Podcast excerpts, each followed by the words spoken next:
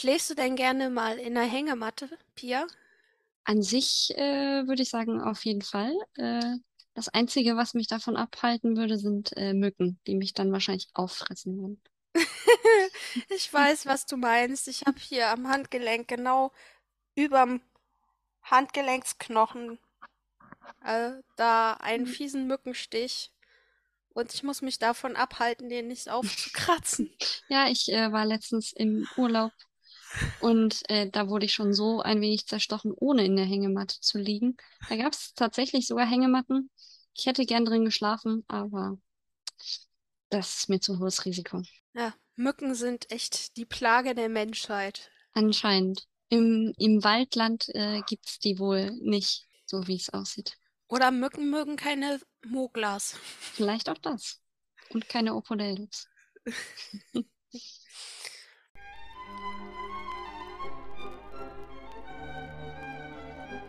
Kiste auf. Für die Opodeldocs.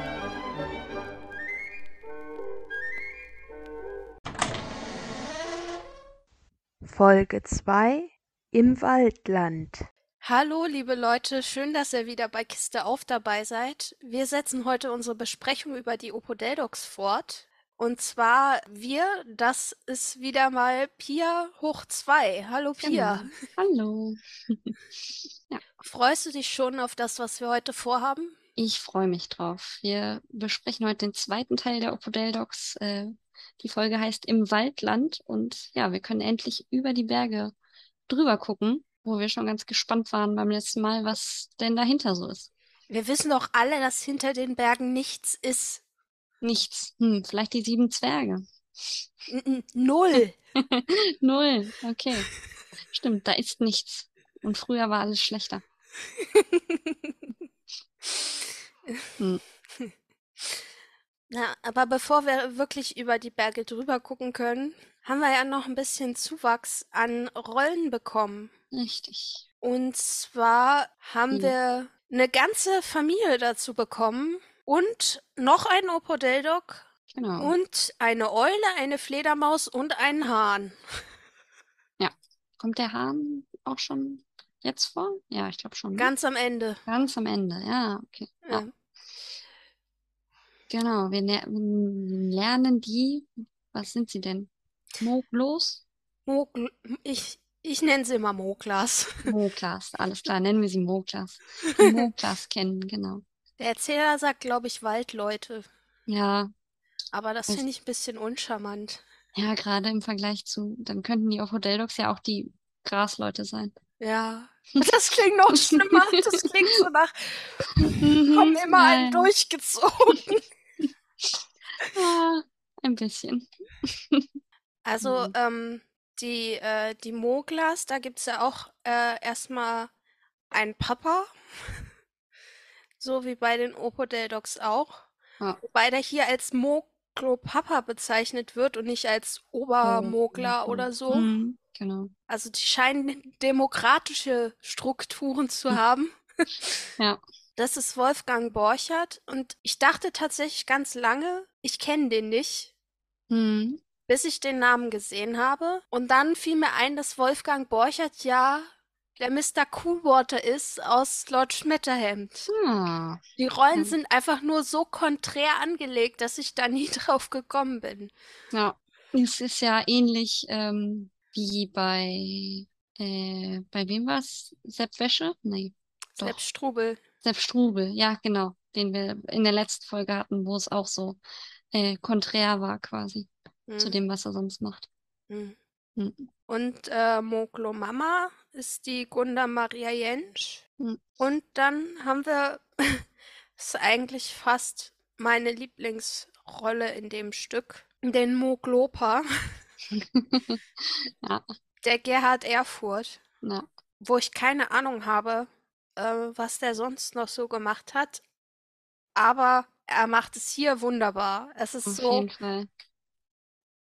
Ich will den einfach knuddeln oder in meine Tasche stecken und mitnehmen. Als, als Opa adoptieren, ne? Ja, genau. Ja.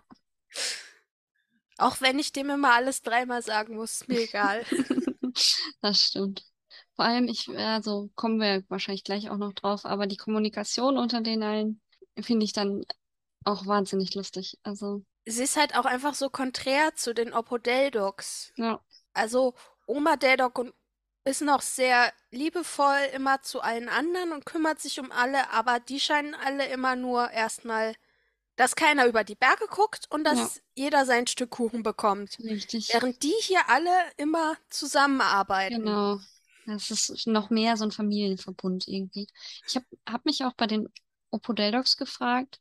Also klar, wir haben Oma und Opa, aber dann haben wir halt diesen, den Zell, Opozeldoc und den Oberdeldoc. Also da fehlt ja, also familienstrukturtechnisch fehlt da ja eigentlich auch was, ne? Also, Aber das ist doch bei den Moglas genau dasselbe. Also, ähm, ja, ja, also Mogla hat Mama und Papa, genau. aber dann haben wir einen Opa. Das Genau. heißt, en entweder hat der Papa keine Eltern und die Mama keine Mutter oder umgekehrt. Ja, das stimmt. Das Problem Alles. ist bei den Opodeldocs nur in eine Ge um eine Generation verschoben. Also, Stimmt, ja. Ja. Ja, ich fand das auch, also kommen wir ja gleich auch noch.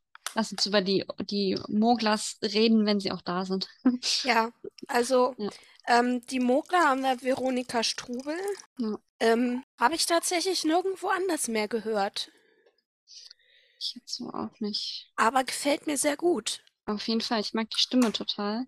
So irgendwie so, so schön ruhig und ja, also mir hat die sehr gut gefallen. Was mir allerdings auch sehr gut gefiel, war dieses, ähm, ich weiß nicht, ob es man als Geplänkel bezeichnen soll schon, oder ob das schon ein bisschen zu hart ist fast. Ähm, dieses Geplänkel zwischen der Eulalia und der Fleder. Ja, das fand ich auch irgendwie. Da haben wir ja zwei Stimmen, die hier schwer zu erkennen sind, aber die eigentlich alte Puppenkiste Ja. sind. Nämlich Arno Bergler ist die Fleder und Margot Schellemann ist die Eulalia. Ja, ich fand die, die haben halt auch nochmal so, so in gewisser Weise so eine erzählende Funktion übernommen, so, ne? So. Ja, die machen in gewisser Weise die, äh, den Chronisten. Ja, genau. Weil die waren schon immer in diesem Waldland. Die haben Genau. alles gesehen. Genau, und die wissen ja im Prinzip auch, dass hinter den Bergen quasi was ist, ne? Also die existieren quasi schon immer. Genau. Die können dann auch später, wenn sich dann alle vertragen haben, aufklären, wie das alles überhaupt Ja. zusammenhängt. Hm. Und wir treffen ja in dieser Folge auch auf den Antagonisten, das ist der Wolfgang Reinsch. Richtig. Den fand ich auch so richtig schön böse quasi. Also der hat mir sehr gut gefallen als, als Bösewicht. Ja, das kann der sehr gut ausfüllen hier. Wenn man allerdings Katze mit Hut gesehen hat, dann weiß man, dass der auch einen sehr guten Erzähler geben kann. Ja, das stimmt. Und dann haben wir eine absolute Größe der äh, Puppenkiste hier mit dabei, nämlich Ernst Hilbig Mhm. als Hannibal. Richtig. Hannibal Hahn. Hat mir auch sehr gut gefallen. Also fand ich, fand ich schön, den betrunkenen Hahn da. Ja, genau. Die ganze Folge startet ja auch erstmal damit, dass nochmal, ja, im Prinzip eine kleine Einführung gegeben wird, in dem, zu dem, was im ersten Teil so passiert ist. So die ersten zwei, drei Minuten, um alle auch nochmal abzuholen. Mhm. Und genau, dann sind wir im Prinzip direkt bei Deldoc und Helene, die über die Wolken fliegen.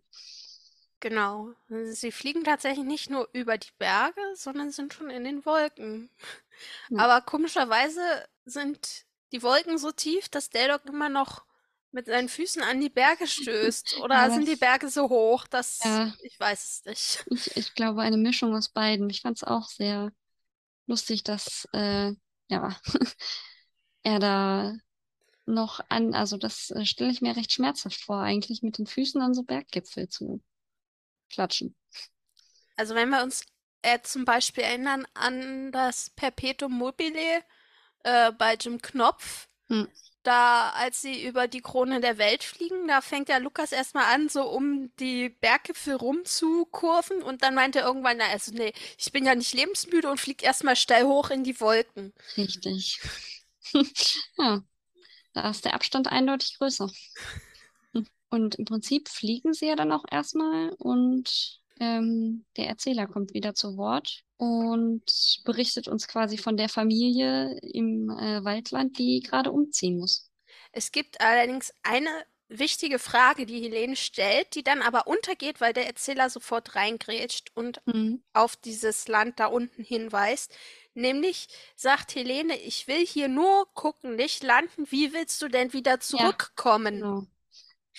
Das stimmt. Da, da geht der kleine o Opo Deldok ja auch gar nicht so drauf ein, so, ne? Also, Ich, es ist nicht so klar, ob er darauf eingegangen wäre oder ob der Erzähler einfach im Ja. falschen Moment, dramaturgisch im falschen Moment Stimmt. da reingrätscht. aber also ich glaube, dass der Plan für den Rückweg eigentlich auch nicht besteht. Nee, ich glaube tatsächlich auch nicht. Es wäre aber halt mal schlau, sich vorher darüber Gedanken zu Richtig. machen. Hm. Aber wie du gesagt hast, dann äh, macht uns der Erzähler auf das Land da unten aufmerksam. Das fand ich eigentlich auch ganz schön, dass es einfach so ein Zwischenschnitt so ist, so, wo wir halt die andere Familie schon mal so ein bisschen sehen und die Bewohner quasi des Waldlandes ja so ein bisschen schon mal kennenlernen, quasi so. Ich kurz. fand, es wurde hier sehr subtil mit, mit Tonschnitt und Bildschnitt gearbeitet, weil der Erzähler sagt, das Land, das die da überfliegen, ist das Waldland. Mhm. Und in dem Moment, in dem er Waldland sagt, sieht man die Hupfkisten, wie sie einfach mal so, ich weiß nicht, fünf, sechs Bau Baumstämme über so eine kahle Fläche transportieren. Ja, Wo, wo ich mir denke, das ist kein Wald. richtig. Das war mal Wald. Genau. Und ja, im Prinzip sehen wir ja dann auch kurz, wie die Moglas da ähm, ja, sich ein neues Plätzchen suchen müssen, weil halt nicht mehr so viel Wald da ist und keine Bäume mehr. Und wir erfahren ja dann auch von dem Moglermädchen, dass sie das nicht zum ersten Mal machen, Genau. sondern schon wieder. Schon wieder, genau. Und auch da kommt dann wieder von der Jugend sozusagen die Frage, was, warum gehen wir denn nicht hinter die Berge? Und ja, Sie will über die Berge. richtig. Auch da wird dann wieder komplett äh, verneint, dass überhaupt irgendetwas hinter diesen Bergen wäre. Ja, also Opa muss erstmal aufgeklärt werden. Was will sie Ja, über die Berge? Aha, da ist doch gar nichts hinter den Bergen. richtig.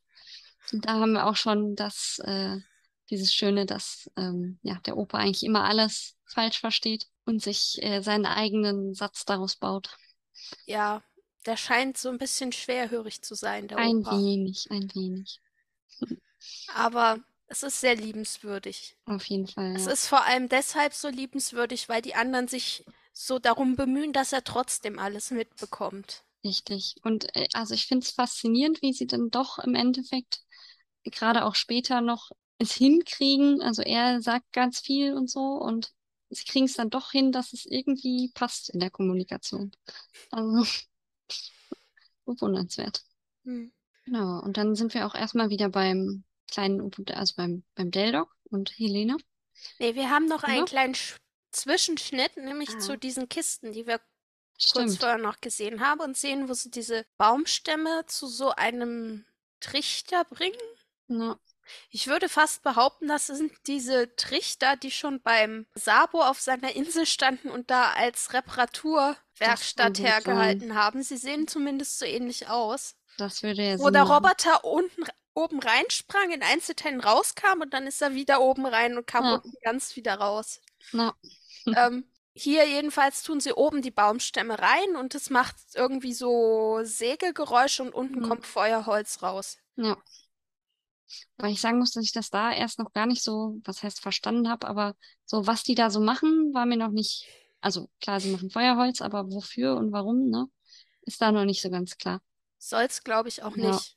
Es soll erstmal nur die Bedrohung durch diese Kisten etabliert werden, glaube Hm. Ja. ich. Also ich muss sagen, ich finde das von der Erzählung her total cool so. Also, ne, dass dann da einfach so dieser Zwischenschnitt gemacht wird, über die Waldleute erzählt wird und dann halt auch schon so dieses, okay, sie werden irgendwie von irgendetwas bedroht und wir sehen auch schon so die Bedrohung so und auch diese Kisten fand ich schon durchaus so, also als Kind hätte ich die schon ein bisschen gruselig gefunden. So, so einfach so diese, diese Maschinen, die einfach Befehle entgegennehmen, ne? Es hilft ja auch nicht wirklich, dass die Moglas schon Angst kriegen, wenn sie nur von weit dieses Piepsen hören. Ja, genau.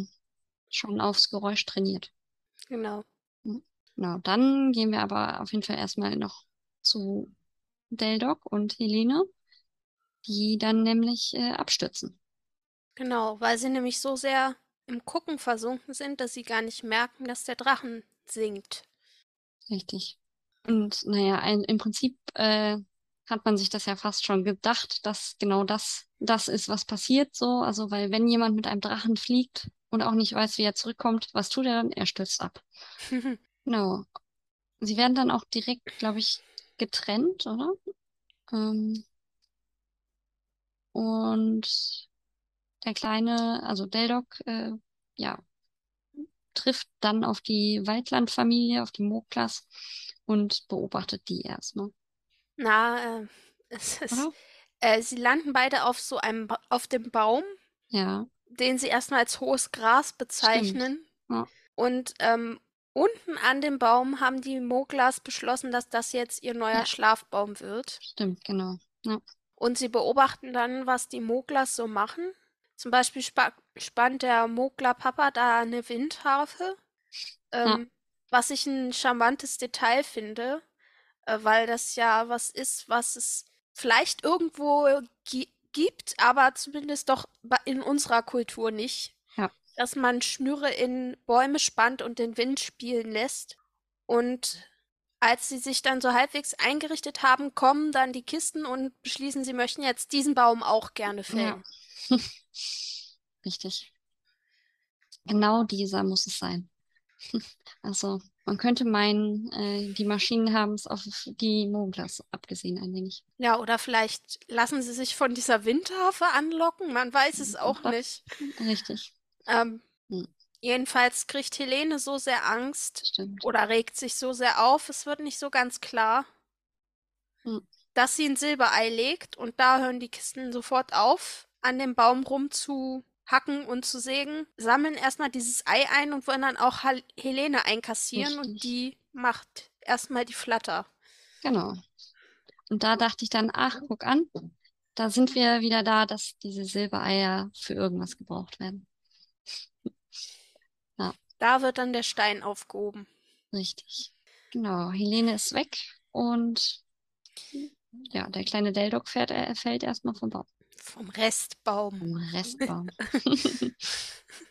Ja, und zufälligerweise fällt er genau in denselben Busch, wo Mogla auch drin sitzt. Hm. Und da haben sie einen sehr schönen Dialog. Ja, definitiv. Er fragt sie nämlich, äh, wo er ist. Und sie sagt, er ist in einem Busch. Genau. Ach, euer Land heißt Nicht Busch? Busch. Ja. Ja. Das fand ich auch sehr schön. So dieses gar keine Ahnung davon haben, was das denn jetzt ist. Und es muss ja dann das Land sein. Na, aber es geht ja noch weiter. Genau. Weißt du nicht, was ein Busch ist? Das, wo du drin bist, das ist ein Busch. Ach, das hohe runde Gras hier heißt Busch. Ja. Sehr schön. Da hat er, hat er sein hohes rundes Gras ja, also sein rundes Gras ja gefunden in gewisser Weise. Und ja, im Prinzip klären sie dann in dem Gespräch oder stellt sich auch heraus, dass er ja ein Opodeldoc ist. Und dann sch äh, schwingt die Stimmung quasi um. Also sie bekommen sofort Angst vor ihm und denken, er ist der Böse. Ja, also er weiß überhaupt nicht, was los ist, aber aus irgendeinem Grund scheint ein Opodeldoc im Waldland was Schlimmes zu sein. Genau. Und also da dachte ich dann auch, okay, wir wissen ja anscheinend dann auch nicht, dass es mehrere von denen so gibt, ne? Also es gibt nur den einen Bösen bei denen. Und deswegen sind die anderen, beziehungsweise ich weiß gar nicht, ob sie den bösen Opodeldoc, den Silberdeldoc, ob sie den so überhaupt schon mal gesehen haben. Na, offensichtlich ja nicht. Offensichtlich nicht, ne? Ja, genau, weil sonst wüssten sie es ja mit der Silbernase und so. Sie wissen nur, der Opodeldoc. Punkt. Genau. Ja. Und seine Kisten. Richtig. Ich glaube aber auch, dass sie mehr Angst eigentlich erstmal vor den Kisten haben. Ist halt auch die Frage, vor wem hat man mehr Angst? Vor dem großen bösen Typen im Hintergrund, der sich nie zeigt, oder vor den Handlangern, die, die er immer wieder ausschickt und die durch die Lande ziehen und Tja, Chaos anrichten? beides wahrscheinlich. Vor wem haben die Ro Rohirrim mehr Angst? Vor den Orks oder vor Saruman? Ah, Tja, schwierige Frage. Aber äh, ich fand auch so, ne, dass äh, da war dann auch wieder so ein bisschen so dieses geteiltes Deutschland, so, so dieses, das Fremde und die anderen, da wollen wir dann auch nichts mit zu tun haben. So, ne? Also er versucht ja, also der kleine Dale-Dog versucht ja auch so zu sagen, so, ja, hey, ich weiß gar nicht, was ihr so habt. Aber die lassen ja auch gar nicht mit sich reden, so. Hauen Mhm. ja dann direkt ab, quasi. Ich fand es auch sehr schön, was der Opa dann da sagt. Auch wenn es natürlich nicht nett gemeint war, aber es war wieder so eine typische Opa-Situation. Was sagt er? Mhm. Ähm, die, die Mogla sagt äh, äh, zu Deldok, lass dich nie mehr hier blicken. Und der Opa sagt, genau, zwicken. Wenn du nicht sofort verschwindest, dann werden wir dich zwicken. Ja. Naja, im Prinzip, im Kontext ist er mehr oder weniger geblieben, ne? Ja, das macht er aber immer so. Ja, ja, stimmt. Im Kontext bleiben, damit man nicht zugeben muss, dass man schlecht hört. Richtig, richtig, richtig. Das äh, kommt mir bekannt vor. Da. Oder einfach nicken und Ja sagen. Mhm. Hm.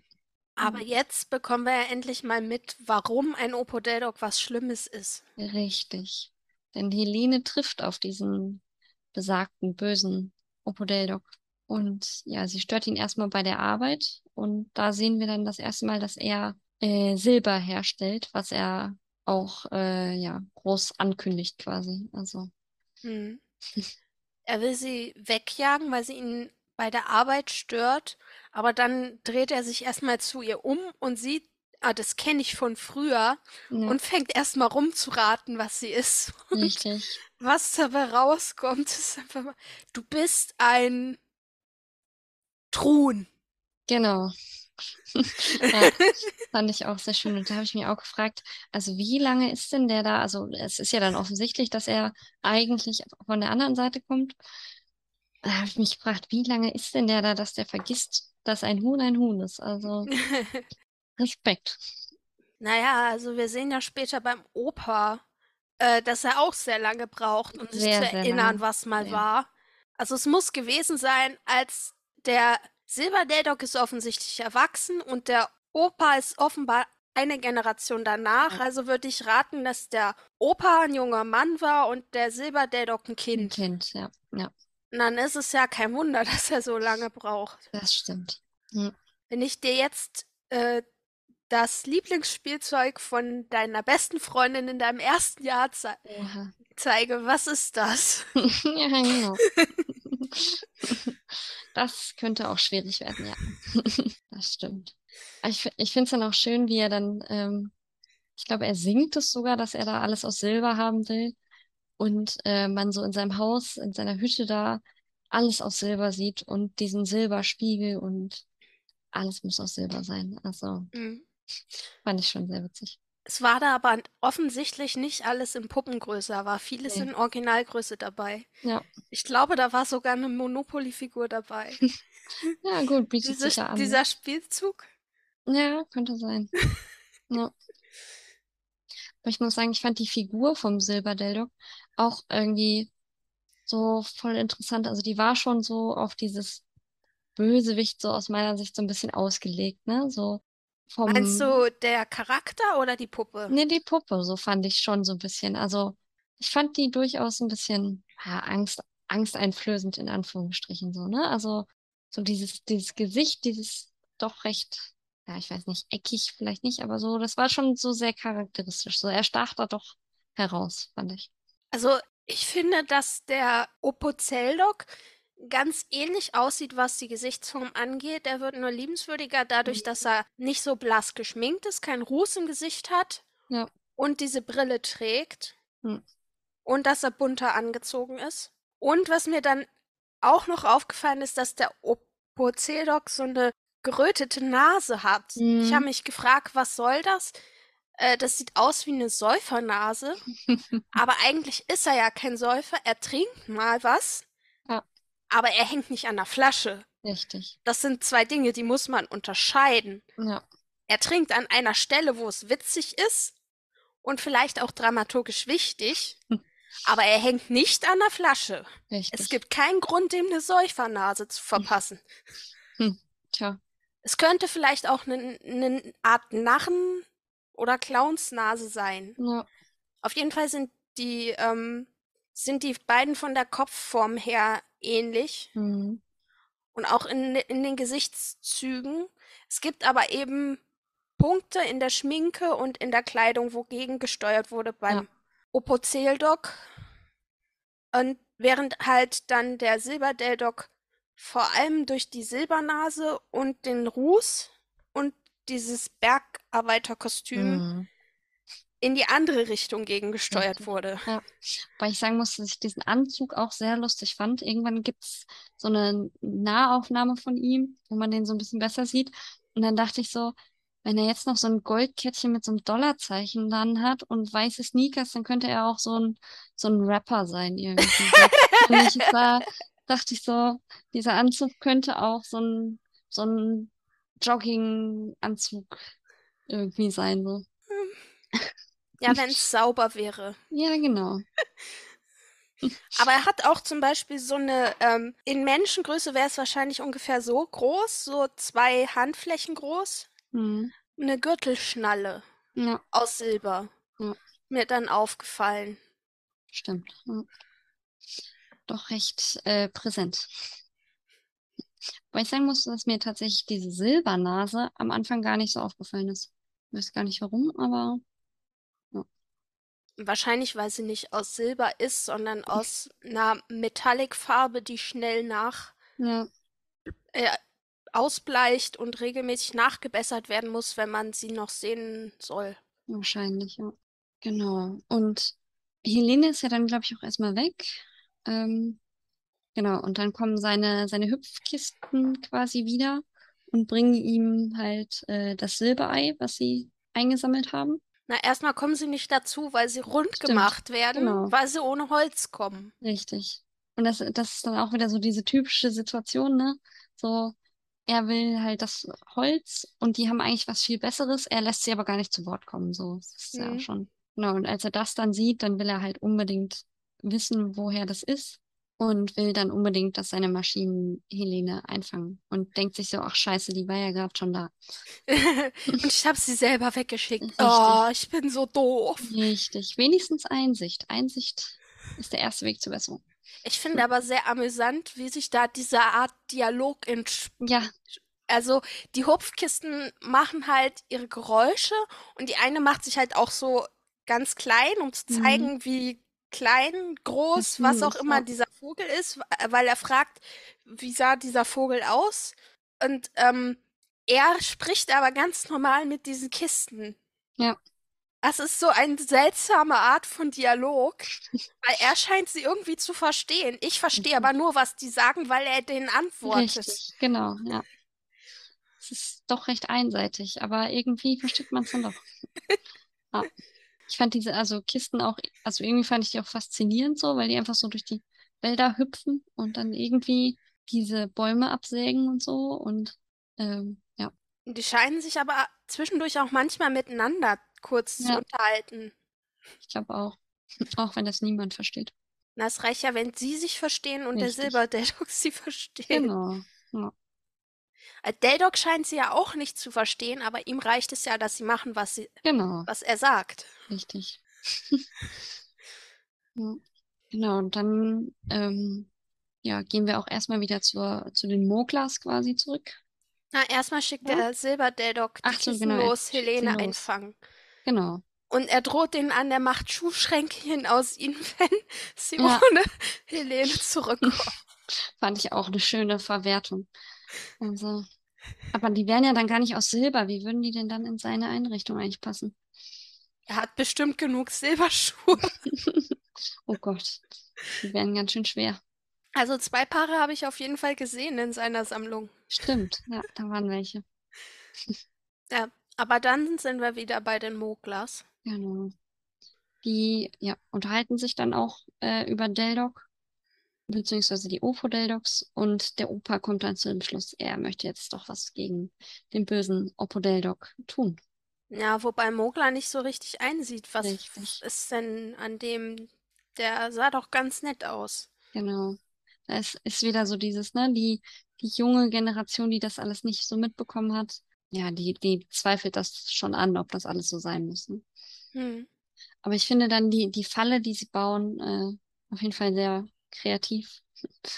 Mit steht so ein bisschen im Raum, wer hatte jetzt die Idee, der Papa oder der Opa? Richtig. Ja, Weil der Papa sagt, wenn wir uns gegen die Hüpfkisten wehren, dann können wir uns verletzen. Und der Opa macht daraus erstmal was mit, irgendwas mit mit Netzen. Netzen. Ja, genau. Ich würde sagen, es ist eine Gemeinschaftsproduktion. Ja, Auf jeden Fall spannen sie dann ein Netz um den Schlafbaum herum, in der Hoffnung, dass das die Hupfkisten abhält. Ja. Auch wenn der Papa meint, sie können ja das Netz einfach durchschneiden. Aber der Opa meint, nein, nein, das können sie gar nicht leiden, dieses Netz. Mhm. Wo auch immer er das äh, her weiß. Aber ja, genau. Und dann sind wir ja bei, ja, im Prinzip Helene und Deldoc, die sich ja noch weiterhin suchen. Also, Und die Hupfkissen suchen Helene. genau, also jeder sucht irgendwie irgendwen, so ein Mhm. bisschen. Keiner ist da, wo er hin soll.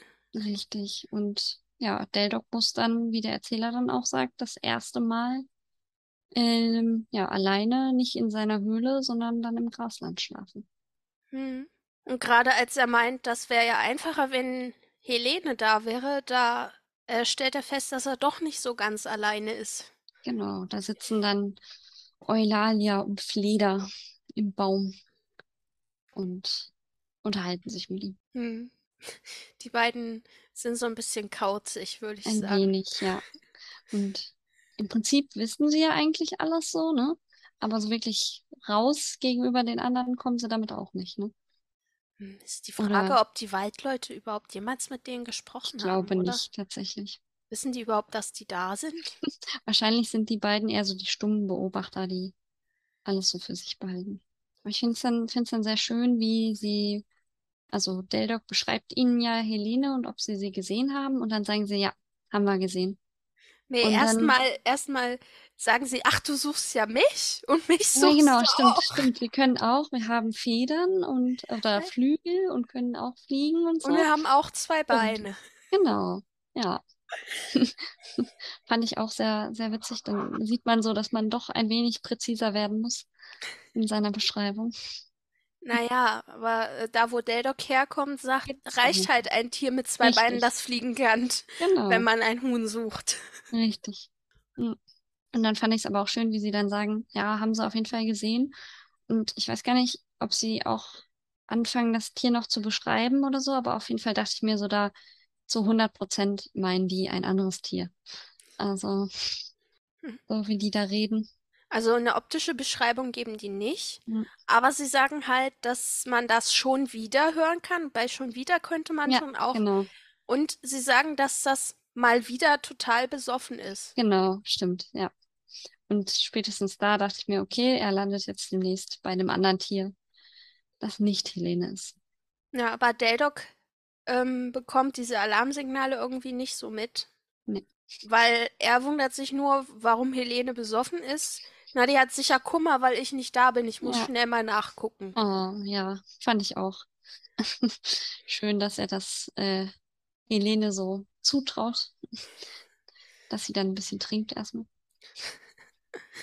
Genau, und er geht dann Richtung des Tieres quasi und trifft dann auf äh, den wundervoll betrunkenen Hahn. Ich finde den super. Ich fand ihn auch, fand ihn auch sehr witzig. Also erstmal, erst fand ich es ein bisschen skurril, dass da tatsächlich ein betrunkenes Tier so auftaucht in so einem Kinder, äh, quasi. Aber ja, im Endeffekt ist er ja sehr recht charmant doch umgesetzt worden. So. In gewisser Weise auch eine tragische Rolle. Ja, auf jeden Fall.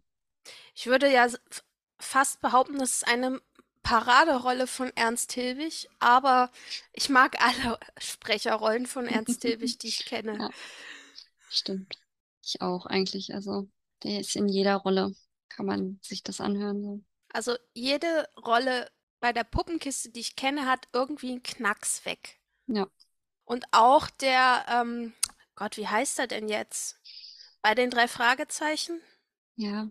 Wen oder was meinst du da? Na, dieser Detektiv. Dick Ferry? Genau, der hat doch auch einen Knacks weg. Ja, natürlich. Aber da, das macht die Figuren ja auch irgendwie äh, wiedererkennbar recht leicht, ne? Also wenn die alle ihren eigenen Knacks weg haben. Ja. Das ist ja eigentlich ganz gut. Übrigens ist mir in der Szene aufgefallen, das sieht man nicht in jeder Szene, aber immer dann, wenn beide Höhleneingänge gebraucht werden. Mhm. Wahrscheinlich hat man es auch nur dann gemacht, weil ansonsten zu viele Fäden, zu viel Knoten, die man machen könnte. Es gibt zwei Hahnpuppen. Hm. Wahrscheinlich sogar drei. Ja. Später sieht man ihn ja dann auch mal Mhm. ganz. Ja. Ähm, immer wenn wir beide Höhleneingänge brauchen, haben wir zwei Puppen in diesem Hm. Höhlenkasten, sag ich jetzt mal drin, Ja. weil es wäre ja einfach unmöglich, diese Puppe innerhalb der Höhle so hinzufiddeln, dass sie dann unten reingeht und oben wieder rauskommt oder umgekehrt. Dementsprechend hat man da zwei Hahnenköpfe in diesem Kasten drin. Es ist so ein bisschen wie so ein Jack-in-the-Box-Männchen. Ja. Der eine verschwindet und der andere kommt raus. Genau. Mhm. Das sieht man sehr gut an den Fadensträngen, die man ja bei der Puppenkiste immer sehen kann. Wenn der Hahn unten rauskommt, sieht man trotzdem oben aus dem Höhlenloch immer noch Fäden Mhm. Ja, ich muss, raus. ich muss sagen, dass mir das so gar nicht so aufgefallen ist, aber das macht natürlich durchaus Sinn. Wenn man sich die beiden mal in Großaufnahme ansieht, dann sieht man auch kleine Unterschiede. Also ich meine Mhm. zum Beispiel, dass bei dem Hahn unten der Schnabel ein bisschen mehr gekrümmt ist. ja, kann gut sein. Aber ja, also alles andere wäre ja auch wahnsinnig äh, kompliziert mit den, gerade mit den Fäden da. Ähm, macht das durchaus Sinn. Ich habe aber immer nur dann zwei Puppen gesehen, wenn wir auch wirklich beide Höhleneingänge gebraucht haben. Ja. Es gibt ja auch Szenen, wo er nur oben rausguckt. Mhm. Da war dann unten immer keine Puppe drin. Ja. Ich fand, fand sowieso diese Szenen, wo er immer so wechselt, fand ich auch irgendwie sehr witzig. So, dann so, ja, warte, ich komme mal eben runter, so, und dann guckt er vorne raus. Mhm. Aber den Hahn in seiner Gänze und äh, ja, den sehen wir ja eigentlich auch erst in der nächsten Folge mehr, weil viel passiert ja eigentlich nicht mehr. Äh, sowohl Deldoc als auch der betrunkene Hahn äh, schlafen ein, mehr oder weniger. Es ist ja auch schon dunkel. Richtig. Und wir nutzen jetzt einfach mal die Nacht, um uns davon zu schleichen. Wir haben Nein, nämlich schon dunkel. wieder das Ende der Folge erreicht. Genau. Wir ja, können gespannt sein, was in der nächsten Folge passiert und ähm, ob sich alle wiederfinden und ja, wie im Endeffekt wahrscheinlich noch der Silberdeldoc äh, besiegt wird in gewisser Weise. Und vielleicht auch, was äh, die anderen Opodeldocs eigentlich gerade so machen. Es wäre ja mal spannend zu wissen. Wir haben sie ja eigentlich gar nicht gesehen. Genau, die ganze Folge Diese über Folge. eigentlich nicht. Genau. Aber das alles hören wir dann in zwei Wochen. Genau. Bis dahin machen wir Kiste zu und hoffen, dass ihr in zwei Wochen wieder dabei seid. Bis dahin, tschüss. Tschüss. Die verwendeten Geräusche stammen von der Website salamisounds.com. Der Podcast Kiste auf ist ein reines Hobbyprojekt. Wir wollen mit diesem Podcast kein Geld verdienen und haben keinerlei Verbindung zur Augsburger Puppenkiste oder zum Hessischen Rundfunk. Wenn ihr über uns auf dem Laufenden bleiben wollt, besucht uns auf YouTube, Twitter oder Instagram.